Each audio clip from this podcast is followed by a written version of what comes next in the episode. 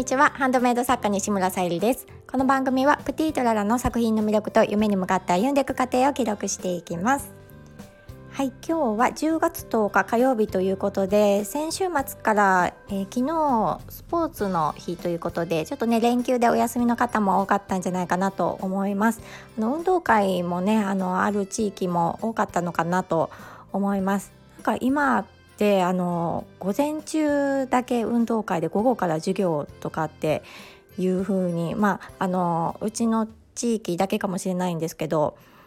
お聞きしてちょっとねびっくりしました私の時代は一日あのお弁当をねあの家族とみんなで食べてっていう運動会だったのでまあ一日がかりの運動会だったのでなんか変わってる変わってきてるんだなっていう風に感じました。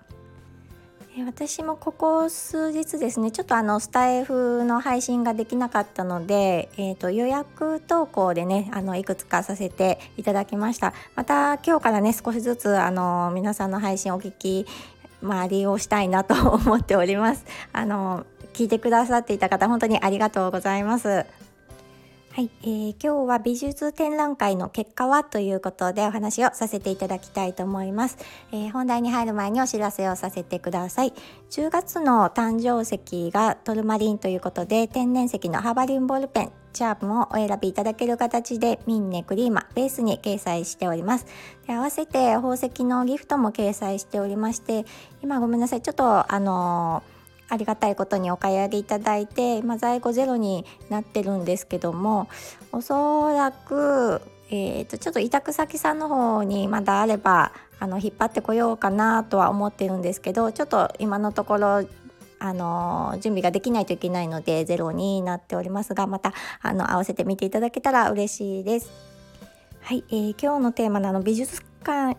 美術展覧会の結果はということで、まあ、結論私は賞は取れませんでした。あの展覧会にもう行っていただ行ってん？行ってくださった方はあの結果はもう分かっているんですけども、まあ、市長賞とか奨励賞とかあと CTY 賞とか、まあ、いくつかの賞がある中で私は工芸部門に出品させていただいたんですけどもうその時点でこれがこの賞ですよっていうのが出てたりしてまああのー、私も見に行かせていただいて、まあ、納得の結果でした。やっぱりあのー、伝わる作品でやっぱり自分で見ていても分かるし、うんまあね、皆さん思いがあって作られてあのいることなんですけどやっぱりそれをねいかにどう伝えるかってうんすごく勉強になったなと今回思いました。とね、あのお忙しい中あの私の作品だけじゃなくこちらのね四日市市文化会館にお越しいただき本当にありがとうございました。あの今回の経験がまたね次の作品に私はつながると思っているのであの良い経験をさせていただいたなと思います。で私のその作品のテーマがあのクジラ船祭りということで、えー、その作品の、まあ、お写真を、えーと、インスタグラムの方とあとブログの方にブログの方がおそらく見やすいかなと思うんですけどあの掲載させていただきましたのでまた概要欄に貼っておきますので見ていただけたら嬉しいです。あのインスタグラムからですねその作品を見ていただいてメッセージくださったりしてもうねとっても嬉しかったです あの、うん、まあねある意味自己満足の世界なんですけどでもこんな風にねあの感じてもらうあのご意見をいただけて幸せだなと思いました。